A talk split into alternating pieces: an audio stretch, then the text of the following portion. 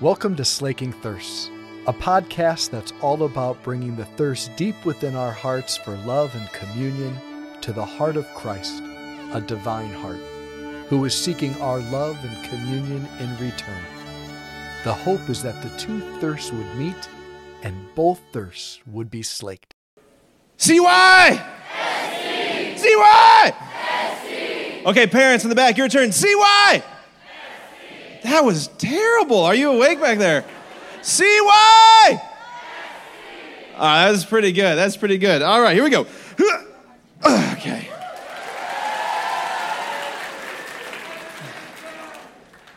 Man, oh man, man, oh man. Here we are. Here we are, friends. It's been an awesome week, amen?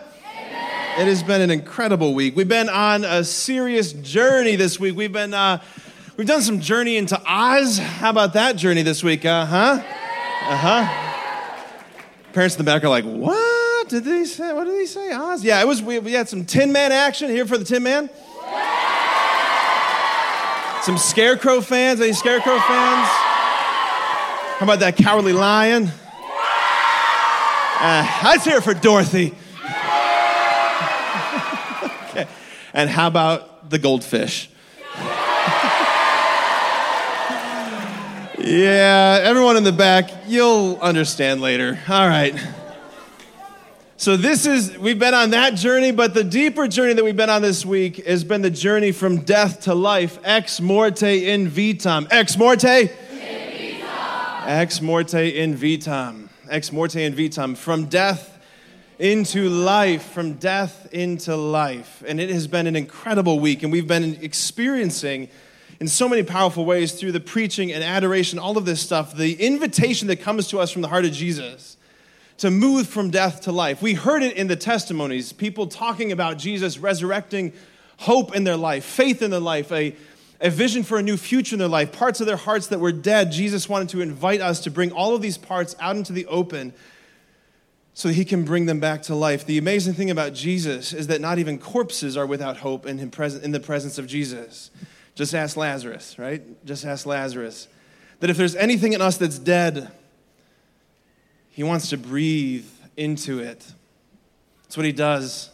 He turns tombs into wombs. He turns graves into gardens. He turns barren lands into fresh streams. That's what he does. He turns the desert into an oasis.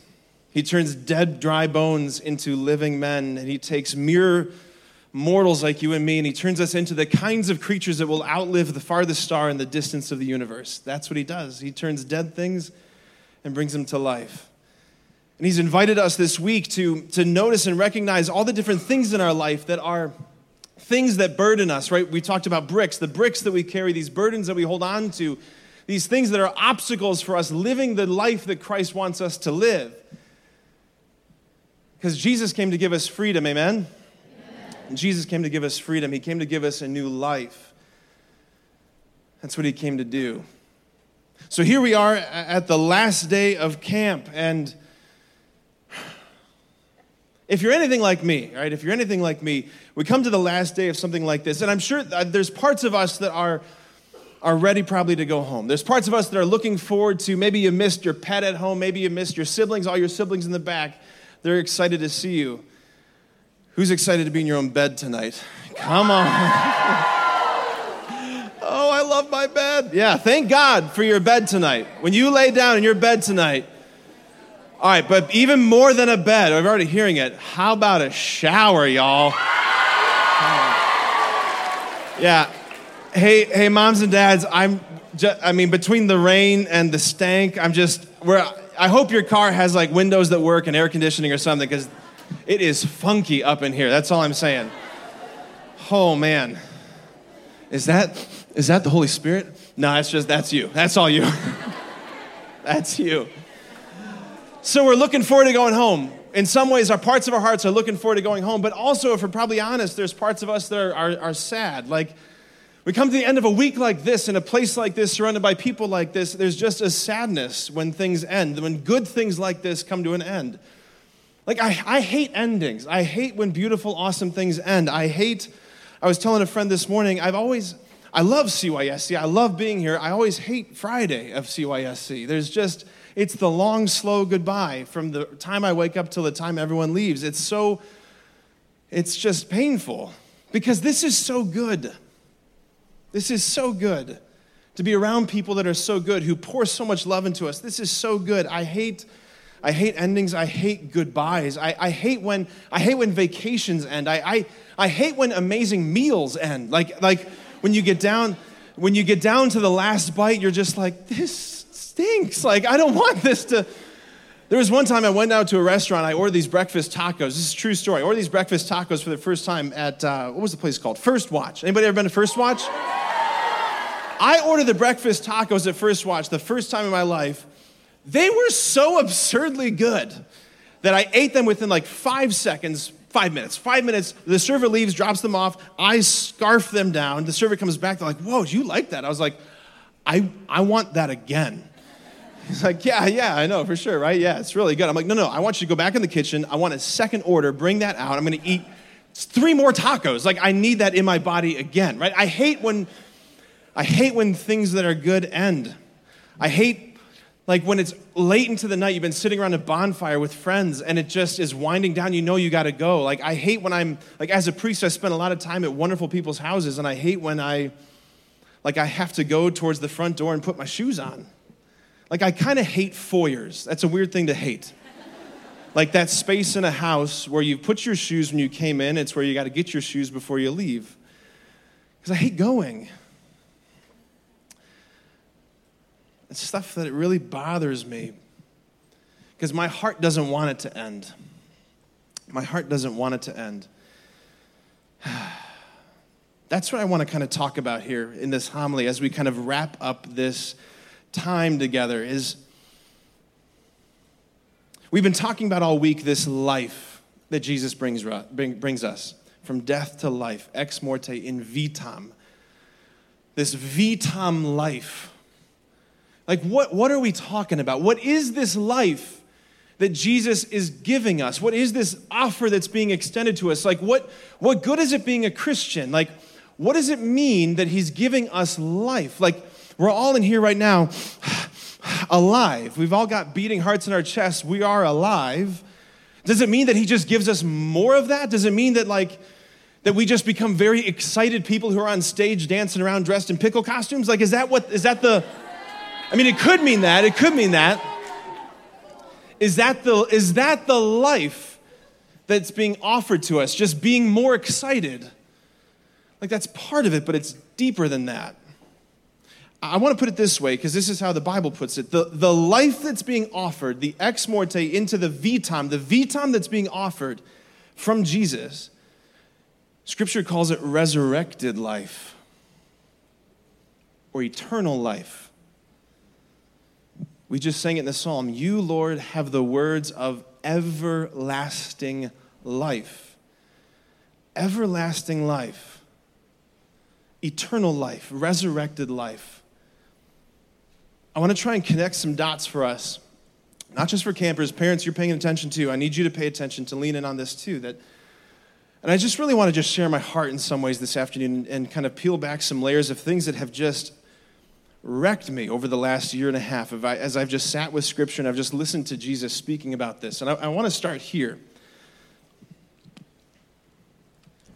From John's, from John's Gospel. This is the 16th chapter of John's Gospel. Before I read it, I'm going to give you some context. 16th chapter of John's Gospel, Jesus is preparing his disciples. He's into the Last Supper discourse. He's preparing them He's preparing them for his departure, that he's going to be taken from them. And he's talking about their sorrow he's talking about their sorrow.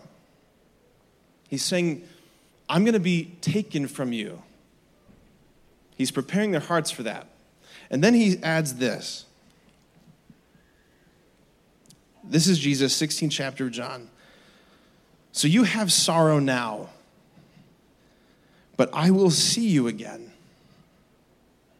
and your hearts will rejoice, and no one will take your joy from you. I will see you again, and your hearts will rejoice, and no one will take your joy from you. He's saying to them, I'm going to die, But then he says something absolutely insane I will see you again, and your hearts will rejoice. And no one, and no one, and nothing will take your joy from you.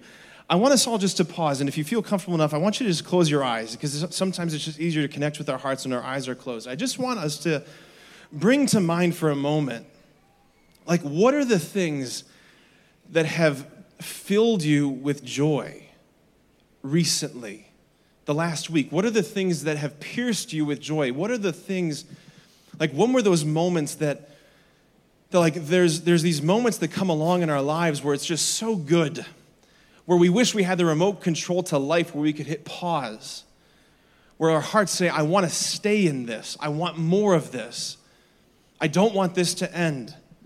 What were those moments for you? Campers, I'm sure it's pretty easy in the last week to think of things that we've experienced here on this campus, moments where we're just like, this is absurd. For me, I'll just share in the past couple days, you can open your eyes. The past couple days, going back to, I think it was Monday, a, a good friend of mine, she's here right now, uh, Gina Whiteman, she's in the back somewhere. She brought her little baby Eden, who's just like, I don't know, a month or two old into the office, and I happened to be in the office, the Damascus office, when she was in there, and she, uh, she, she asked me if I wanted to hold Eden, which I love holding babies. So she takes Eden out, and I got to hold Eden for just a few moments, like, I don't know, 10, 15 minutes. And I'm holding this little baby girl, and she's so precious, she's so adorable, and she's just resting, just nestled right up in here. And it was one of those moments that it's just like, oh, Lord, just freeze this. Like, this is like, like, this is the kind of life, this is the kind of thing that I wish could be forever. Or I think about Monday morning. I, I turned 34 this past year, and, and I think when I turned 34, my body said, You will always wake up at 5:30 in the morning now. So that's what happens now. So I wake up at 5:30, and uh, I, I rode my bike up here. Yeah, you guys know my bike, right? I rode my bike up here. And uh, I, I, sat outside that picnic table way out there in the back, and I, I watched the sunrise. And the sunrises here over that field are so beautiful. But this particular morning, this past Monday morning, it was exquisite. It was so golden and orange, and the way that the color filled the sky even before you could see it, it was so silent. There was no missionaries up here. It was just like me alone up here. There was just bugs chirping. You could hear the crickets. It was absolutely stunning. And like, it was again one of those moments where like my heart is just aching for like this like lord this beauty that you're just lavishing upon me this is so absurdly prodigal this is so lavish like you are so kind to give me this moment it was, it was a moment that i'm like lord i just wish that i could freeze the sun to pause it right there just to drink this in because everything every day the sun does the same thing it comes up and it moves and it goes down like it's not static, it's fleeting. And there was this thing that bubbled up in my heart, and I'm going to share it with you that's crazy. And it, it's happened for as long as I can remember, looking at the sunrise or looking at the sunset. I look at this thing, this thing that's so beautiful, and I say deep in my heart, this thing that says, I wish that I could eat that. I remember being 10 years old on a beach vacation with my family, walking down this path the sun is setting. It was so unbelievably beautiful. The way that the flowers were waving in the wind, the smell, the fragrance, the ocean, everything. And like this thing bubbled up in my heart that said, I just wish that this, this could be in me. Like this beauty, like whatever this moment is, I wish that it could freeze and I wish that it could be in me. Like there was a frustration that the beauty that I was just so captivated by this moment was extrinsic to me. And all I could do is look at it. I'm thinking about Tuesday this past week down by the lake. Uh, where my boys that we had WrestleMania in the lake? Where you guys, my dudes? That was that's another moment that I'm like, like someone probably broke a bone. I don't know. It was so intense that battle that we had in the lake. I'm dying, drowning in the water. It was unbelievable, and I'm thinking, this is so awesome. Being a priest is so awesome. like this is like I'm like chucking you guys across the lake. I'm like, this is my job. This is unbelievable. And again, it was one of those moments I'm like, let's, like, God, like, why can't we just freeze this moment? This was so good. Or think about Wednesday night. I mean, how, how many of us, Wednesday night adoration down by the lake, I mean, that was, was that not a moment for all of us where you're just like, this, like this moment, like, I wish I could freeze this moment and stay in this moment. Thursday night, last night, with a friend of mine, we went down to the dock late at night. You guys were all asleep, and just the way that the stars came out last night, and the moon, it was like, the moon was like as bright as the sun, it felt like last night. And again, it was a moment where you're like, I wish that we could freeze this moment. Here's the thing about all of these moments these moments where I was pierced with joy, filled with joy. What every single one of these moments have in common is they all come and they all go. They are all fleeting. They are all fleeting. They don't last. Like, I discover in my heart when I sit with this reality that I have in my heart a longing, you have in your heart a longing, if you're honest with yourself. Like, I want to live in a world where loved ones don't die. I want to live in a world where there's no goodbyes. I want to live in a world where beauty lasts. I want the fullness of these things. Like, I don't want a little bit of beauty. I don't want a little bit of goodness. I want all of it forever. Like, these moments the Lord gives us, they're like little tastes they're tastes of something. Pope Benedict, Pope Benedict XVI, who, just died recently, but before he was Pope, he was Joseph Ratzinger. He wrote a book called The Introduction to Christianity.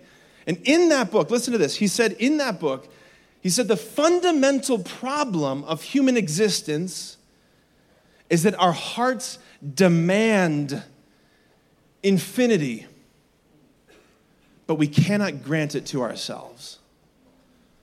During the monologues, we, we, we encountered St. Augustine, who probably wrote some of the most famous words outside of Scripture. St. Augustine, who said, You have made us for yourself, O Lord, and our hearts are restless until they rest in you. What Ratzinger, what Pope Benedict is talking about is that we have in us, like, we have in us this, this desire, this hunger for a kind of life that lasts, that for a beauty that lasts, for, for blossoms that don't fade. Like, but the thing is, we don't live in that world where beauty lasts, where joy lasts. And go back to Jesus. Jesus has the audacity to say, I will come back to you, and your hearts will rejoice, and nothing, and no one will take your joy from you. Guys, this is what I need you to realize. Like, think about this. There is, there is nothing in this world that is so permanent that it can't just go away. And Jesus is telling us, I will come back to you, and your hearts will rejoice, and no one will take your joy from you. We have in us this hunger for life. Like we're all living our lives, we have our normal lives, and then these moments come along holding a baby, looking at a sunrise, like all of these little moments that come along where all of a sudden we're like, like I wish I could freeze this. Like whatever this is, this is this is the kind of thing my heart wants forever. And then what we often end up doing because we're sinners in this fallen, broken world is we end up turning to all sorts of things around us fine things, decent things, sometimes sinful things, but we turn to finite things around us and we try and get more and more and more and more but. We try and stuff our hearts with these things. We turn to this world. We turn to things in this world and say to the things of this world, satisfy me, fill my heart. Guys, this is called idolatry. That's what idolatry is. Idolatry is when we turn to anything in this world and say, fill my heart. Your heart is too precious and too good of a thing to give to anything in this world. It belongs to God alone. And that's why I feel like it's so prophetic and powerful that the church gave us the readings she gave us to reflect on today, especially that first reading from Exodus, like the, the Ten Commandments, the Decalogue. We've all heard these, we've reflected on them all week. We usually reflect on them in the context of confession. What's the very first thing that God says? I am the Lord your God who brought you out from the land of slavery, from the house of bondage in Egypt. You shall have no gods before me. Like the Ten Commandments are given in the context, listen, they're given in the context of God saying, I have freed you.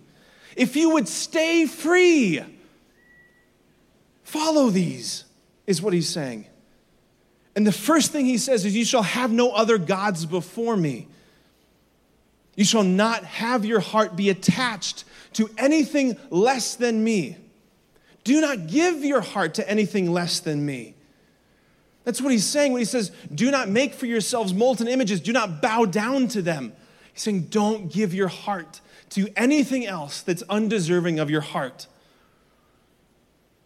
So here's the question, right? Here's the question. So we live in this world and we have this aching longing for this fullness, infinite kind of life. So, what are we supposed to do in this world? Just starve? No. Because we have a Jesus who is so kind. What did he say? I will come back to you. I will come back to you, and your hearts will rejoice, and no one will take your joy from you. When does Jesus come back to us? In the resurrection. And is that just an event locked in the past? Yes or no? No. Yes or no? no. Yes or no? The resurrected Jesus comes to us every moment of every single day in a particular way in the Eucharist. This is where things get very, very practical for you and for me. Imagine this. Imagine you were God and you had the ability, you are the infinite God. You had the ability to package yourself in such a way that you could give yourself, infinite yourself, to finite little creatures. You could take the infinite power, mercy, beauty, glory of God and package it in a tiny little crumb and feed the people who are hungering for an infinite kind of food. I need to say something to the parents. We're going back here, camera. Follow me. Moms and dads, when you brought your little ones to the church on the day of their baptism, the, the priest or the deacon asked you, What do you ask of God for your child? And you said, Baptism. Another answer to that question is eternal life. Like a life that I can't give them. You gave them natural life. You welcomed them. You said yes to receiving them into, moms, into your womb, into your home. You said yes. You gave them natural life. But we are not the kinds of creatures that can only subsist on natural life. We are creatures that are meant to outlive the stars. So you came to a mother who is older than you and ancient, named the church, and you said, Give my child eternal life. Put in him, put in her a hunger for the infinite. That's what you did in, your bapti- in their baptism. Now, look, I know that, like, when you come home from the hospital, there's no, like, manual they give you, like, all right, this is what you do, and how to raise a saint. That's, there's not, that doesn't exist, right? If it does, man, we're like, but that, that's not a thing. So you do the best you can. And, and as life comes along, there's things that are up close in your face, things like sports, things like all sorts of other things to do on Sunday mornings. And this is not condemnation right now, this is invitation. So please receive it this way. Please receive it this way. The Lord commands us to worship on Sunday, not because He needs it, but because we need it, because we get so disoriented in this world. Like, you, you know it. Like, this generation, they are so disoriented. There's so much in this world that is disorienting them, directing their gaze to so many other things, so many competing gods that are saying, Worship me. Come here and find peace. Come here and find meaning. Come here and find rest. This is a generation that is so disoriented. And it is your job to orient them. What that word orient means? East. East. What comes from the east? The sunrise. The sunrise. Again, this is why from the very beginning the church has always worshiped to the east. To orient our hearts to the thing that alone can satisfy. To the thing that alone can satisfy. Like the food of the Eucharist. Like it is, it is the thing that our hearts are craving for when we hunger for the fullness of life. Like when the Israelites were moving through the wilderness in the Exodus, God fed them, He nourished them along their journey. He fed them with manna, right? They were moving to the land of milk and honey. And He fed them with a food, daily bread. And that daily bread, it tasted like honey. In other words, the food that He fed them with tasted like the destination. It tasted like the destination. Thomas Aquinas, he called the Eucharist, he called it the pledge of future glory. It is a, ta- it's what eternity tastes like. Like when we have those moments, when you as parents have had those moments where your hearts are pierced with joy, when you want to reach for that remote control and pause it because it's so beautiful and good, your heart is reaching out, craving for a kind of life that is eternal life. Like you have a taste for it. And imagine this that eternal life has come looking for you and has come looking for them. And if you don't help them orient their hearts to the Lord, they're going to orient their hearts to something else that's unworthy of them, that's wanting to destroy them.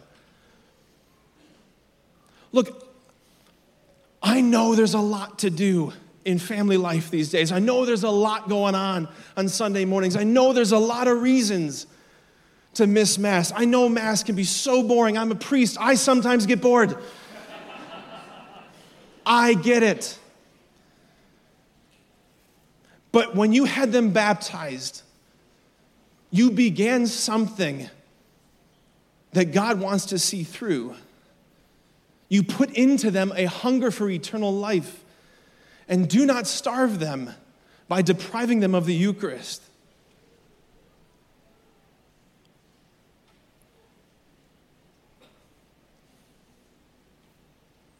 He's desperate for them. He's desperate for you. You have no idea.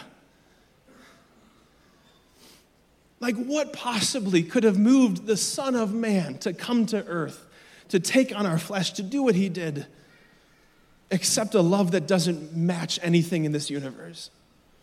He's desperate for them. Parents, I'm begging you. I'm begging you.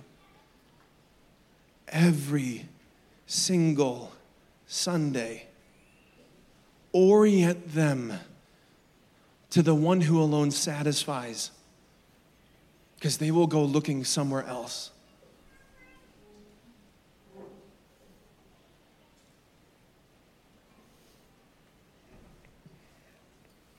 Promise me right now. this is your job.